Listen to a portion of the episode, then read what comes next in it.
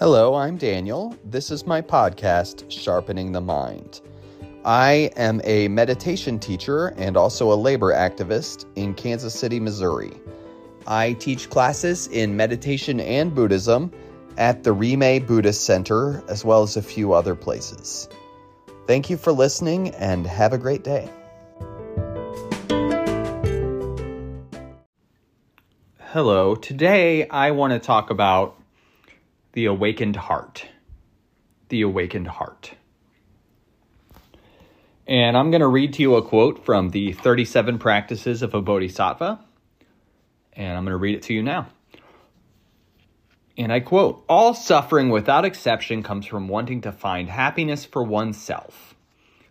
Perfect enlightenment comes from wanting to find happiness for others. I'm going to read that again.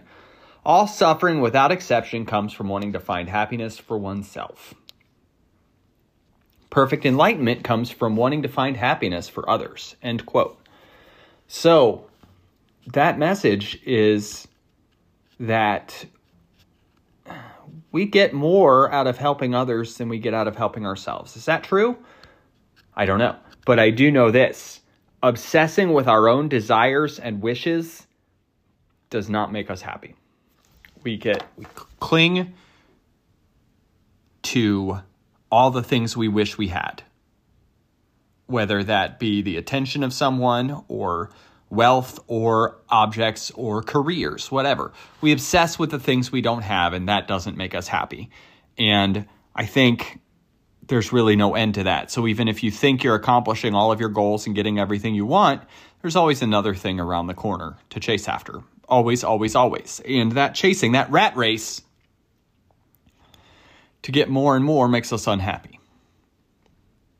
Makes us unhappy. So, uh, in the book, The Power of Mind, Khentrul Lodrö says, the root of all suffering is our intense clinging to the idea of our identity, what we call the self, and the extreme attachment to that self. What we call selfishness which leads to afflictive thoughts and emotions. The root of all happiness is the wish to benefit others. This motivation, which is focused on the welfare of others and the pursuit of ultimate freedom, is what we call bodhicitta. Uh, bodhicitta is a Sanskrit word, it means the mind of awakening. The mind of awakening. Okay? It's our positive, virtuous true nature, or rather, our positive, virtuous true nature, our Buddha nature manifests bodhicitta. And cultivating bodhicitta is the tool we use on this journey. More on that later. But the point is that we have this attachment to ourselves and we obsess about our selfishness, we obsess about our desires, and it doesn't serve us. It doesn't serve us and we get eaten up by nothing sometimes. And what I want to advocate is we learn to stop having this mind that says, Why is this happening to me? And instead to cultivate a mind that says, Right now it's like this. What can I do? Right now it's like this. What can I do? And that's going to serve us better. So, enlightenment is our true nature. And so we all have the potential to attain it, all beings. We could say, though, that it's not really about attaining, because it's not. It's just seeing through the things that obscure our true nature, seeing through the things that obscure it. So I'm going to tell you a story. Uh, it'll be really short, I hope. centuries ago, on an island, there was this temple, this Buddhist temple, and they had a big, beautiful golden statue and they actually called their temple the Temple of the Golden Buddha. Okay?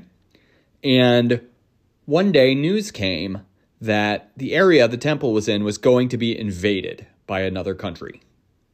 It was going to be invaded. And the monks that lived at this temple, they thought, "Oh, the invaders don't respect Buddhism. They're going to take our te- our our big golden Buddha and they're going to just take it. They're going to melt it down or sell it or something. They're going to want that gold so they're going to take it and they're going to desecrate it. That's what the monks thought. And Some of these monks had been there a very long time. The temple, the statue, was well known throughout the area. Actually, people came just to see the statue and then would stay and get Buddha, Buddhist teachings. So it was really meaningful to have that statue there.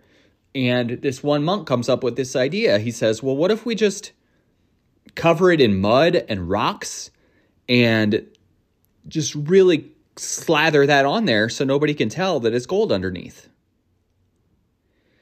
And they think, Oh, that might work. So the monks decide they're going to try to completely cover their statue and make it look dirty and gross before the invaders get there. So then the invaders will get there, they'll see this what they think is a dirty stone statue and they'll just leave. They'll just leave. And so that's what they did. So all the monks in the temple got together and they just covered their wonderful, beautiful, revered statue in dirt and mud and rocks and they just did everything they could to make it look bad. And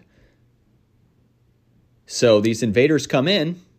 The invaders did come as expected and they see a dirty stone statue and they just leave. They don't even hurt the monks, they just leave. They think there's nothing worth taking here, so they leave. And of course, we'll never know if they would have taken the gold statue, but I, I tend to think they would have. So, then what happens? These invaders are around for a little while. Okay? So, the monks do not clean off the statue. They do not take care of it. They do not restore it to its former state. They leave it just in case. And what happens is decades go by. Decades go by, and so much time passes that those monks that saw the original golden Buddha statue are all gone. Okay? And they don't really talk about it because, again, they don't want people to hear about it and come take the statue, right? So they don't even really talk about it. So a whole generation passes and there's a new generation, and that generation passes and there's another one, okay? So we are many, many years removed from that statue being uncovered in gold and beautiful. And one day, a young monk is meditating by the statue and he notices a glint in it. And he goes to investigate. And he sort of wipes away some of the dirt. And he sees that it's gold underneath. And he goes to the assembly and he goes to all the monks and he says, Hey, this statue's actually gold. We should try to clean it. And so all the monks go and they clean the statue and they get all the mud and the dirt and the rocks off it and it's just like it was before. It's a beautiful gold statue. The only the thing that's changed though is these monks had no idea that they were with a beautiful gold statue the whole time. They had no idea. Now, why why would I share that story? I'm going to tell you. We are like that. We are like the gold statue. Our true nature underneath is awake, wise, positive, and great. But we are covered in dirt and mud. We are covered in our greed, our obsession with ourselves, our emotional baggage, our delusions, our preconceived ideas, even. And sometimes those may not be 100% negative, but we're held back by those. And we're just trying to get the gold underneath, too. That is one way that I like to think about enlightenment as our true nature, or the awakened heart, bodhicitta, as our true nature. The gold is the first glint of the gold is the bodhicitta. And I think if we're really paying attention, that mind of awakening, I think we can perceive it in ourselves. It's there, it's our true nature. And because it's our true nature, anyone can cultivate it, anyone can realize it, no one gets left out. We just have to get our minds right, get our virtue right, and we can pursue finding our true selves. Finding our true selves. So, uh, in the book, The Power of Mind, Khentrul Lodro Thaye, he goes on to say, To awaken to it, we need the support of this precious human body. The condition of a qualified spiritual teacher and the skillful methods of a teacher's advice and guidance on the path. Because we innately possess the ground for awakening, once we have the support, the conditions, and the methods, the results, temporary and ultimate happiness, are ensured. So, this is the reminder. Everything comes from causes and conditions, even our own awakening. And what we want to do is set the right causes and conditions so our awakening comes. So our awakening comes. And that's that's what we're doing. We're just trying to line up our situation so it's the most likely to bring us to enlightenment or to bring us to great insights and realizations and wisdom.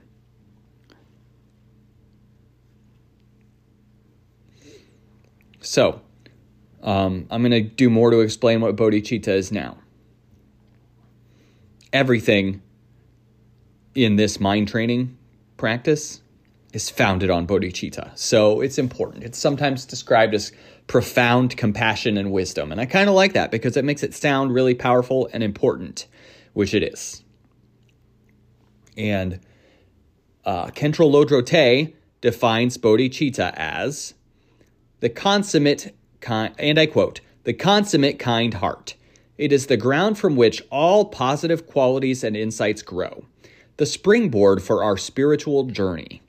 If we are motivated by the great intention to benefit others, then calm abiding, also known as shamatha, and other forms of meditation will be easily accomplished, and profound insight meditation, or vipassana, which is the recognition of true nature, will progress. So, what's he telling us? He's telling us when we get our wisdom right, when we get our wisdom in line, maybe we're not going to struggle so much anymore. And we'll really we'll really be going somewhere. So like I said, everything is founded on bodhicitta. So it's important to us to think about the awakened heart bodhicitta. There are generally said to be two qualities of bodhicitta that motivate us, that motivate a Buddhist practitioner in the right way. Okay? Uh, number one is the compassionate wish to help others. And then number two is the wisdom to pursue ultimate perfection. And so some people have some maybe a struggle focusing on the second one, and it's okay to spend a lot of time on the first one. We can always have more compassion in our hearts. I believe that. We can always have more compassion in our hearts. So the the compassionate wish to help others that's focused needs to be focused on all living beings, no exceptions. This is based on the recognition that all beings want happiness and freedom from suffering. We want to strive not to be biased or judgmental. So we may have this in our minds, yeah, but even that person? What about what about that person, right? We we could easily come up with reasons why some people don't deserve help, some people should not be honored with our compassion. We can easily think of that if we try. And what we are called to do is not do that, but rather wish compassion for even wish to help even the people that we really judge and don't think deserve help. And that second one, wisdom to pursue ultimate perf- perfection, well, that is focused on ultimate happiness and freedom from suffering. We want to to get to that state, we have to sort of overcome or purify our, our obscurations and hindrances and to realize our true nature, which again is always there. Uh, Khentrul Lodro Thaye says, the more wisdom we cultivate, the more we see the need to pursue this ultimate goal and to bring all beings to that state. So, as we're going on this path, we sort of see more and more. Um, the Chan Buddhist master Han Shan De Ching, he said, I really like this quote, so I'm bringing it in here. He said, The mountain of wisdom is not like other mountains. The more we climb, the faster we grow. I think that's it. Anyway, that's close. I might, might have butchered, butchered that quote a little bit. But the point is, we can compare this path to like climbing a mountain, except climbing a mountain gets harder and harder. And what Han Shan De Ching said was, well, cultivating wisdom doesn't get harder and harder. Rather, your insights set the table for more insights. So if it's like climbing a mountain, it's like climbing a mountain and finding climbing tools on the way. Like finding climbing tools. So, one more thing about bodhicitta. Um, Bodhi refers to, is usually translated as enlightenment or the state of purification and realization, complete purification and realization. And chitta is translated as the heart mind, the heart mind. And um, I'll, I'll, take a moment on that. Uh, they didn't have, in the time that this path was being laid out, they didn't really have the awareness we have now of, well, and actually, I don't know if it's totally true, but we think the brain is the seat of consciousness and the heart has nothing to do with consciousness.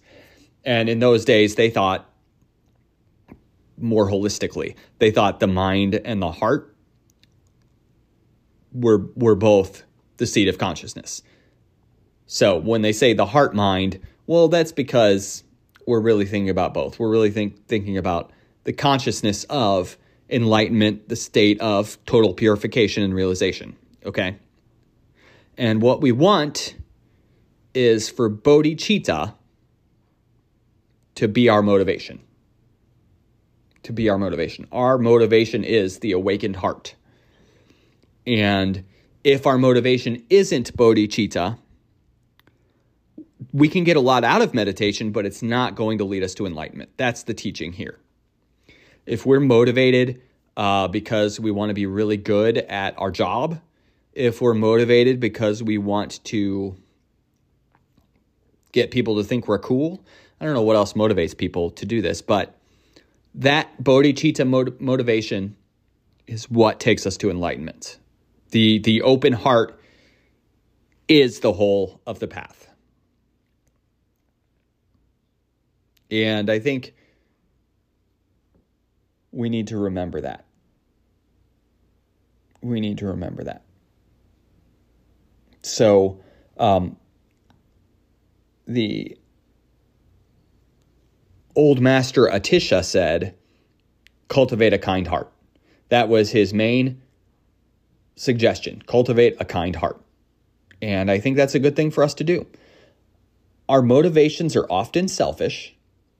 The motivation of only trying to benefit yourself is a hindrance to spiritual practice and to happiness. And I think we need to keep that in mind. So I'd like to read to you um, a bit of a longer quote from the book, The Power of Mind by Khentrul Lodro Thaye, because I think it's really instructive as an example. Okay, so, and I quote Thinking only of benefiting ourselves is one of the greatest hindrances to spiritual practice because it prevents us from making progress on the path. Even in worldly affairs, selfishness causes great harm. We can see this play out in every aspect of our lives in ways large and small. When someone is a ruler of a region, for example, and that person is only concerned with their own wants and needs, it results in great harm for the ruler and for the people who live in their country. On an individual level, our thoughts are dominated by what I want, and consistently centering our own desires above the needs of others but we aren't able to accomplish what we truly want. Even when we're healthy and all our natural needs are met, our mind still isn't happy. We might get depressed or angry or jealous. The more we are concerned with ourselves, the more disturbing emotions we have. And as our disturbing emotions increase, so too does our suffering. So I really like that. I really thinking about um, I like thinking about that that ruler who just only thinks about their selfish desires, and so they're not a very good ruler, and they actually um, can harm a lot of people that way. I think we can all we can all imagine a leader like that, even if we don't have a name to to attach that to. But if you try, I think you can attach a a political leader or a business leader that you think is that way, that you think is only motivated by their self interest and is not trying to help anybody. Trying to help anybody, you know? I like to think, um, I feel like we need more statesmen and less politicians. That's that's all I'm going to say about that. I feel like we need more people who um, are inspired by service rather than accomplishing goals. That's what I have to say about that. So, what are disturbing emotions? Our disturbing emotions come from self clinging, and these are those things that get us off track. Our anger, irritation, greed, lust. These are disturbing emotions. Even even feelings like I'm not good enough is a disturbing emotion that comes from self clinging. It's just a different self clinging, but it's still self clinging. A person who thinks I'm not good enough is searching for some kind of validation from outside of themselves, right? And that's maybe not uh, something they're going to find.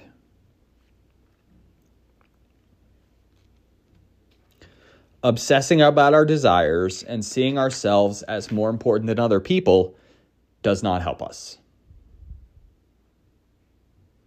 Does not help us. The way to happiness is by thinking of others. Because if I can take joy in someone else's happiness, then there's no end to the amount of happiness I can have in my life. There's no end. So the question is can we do that? Can we do that? We want to develop an, a, an intention that is altruistic and a mind that is benevolent. And then we want to act on that.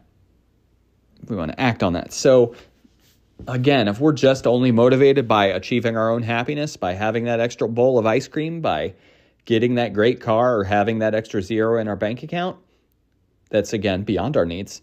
Um, we're going to be suffering. We're going to be suffering. So, uh, Khentrul Lodrö he goes on to say, we need to change our minds and our motivation at the very core, which is the point of these mind training teachings. We need to practice bodhicitta and integrate that view into our experience so that it becomes the basis of everything we do. Bodhicitta, and end quote. Bodhicitta is that powerful tool that we're using to tame our minds.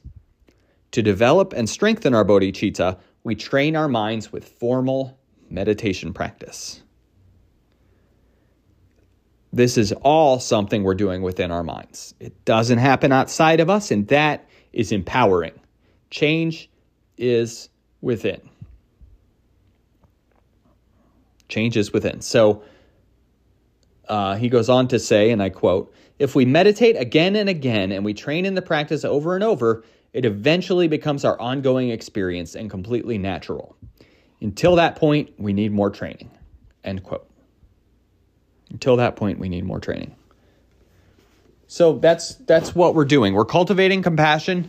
We're cultivating the awakened heart until the awakened heart is just our baseline, a normal thing that is who we are, that we don't have to cultivate quite so much. That's it for today. Thank you for taking the time to listen to me, and have a good day.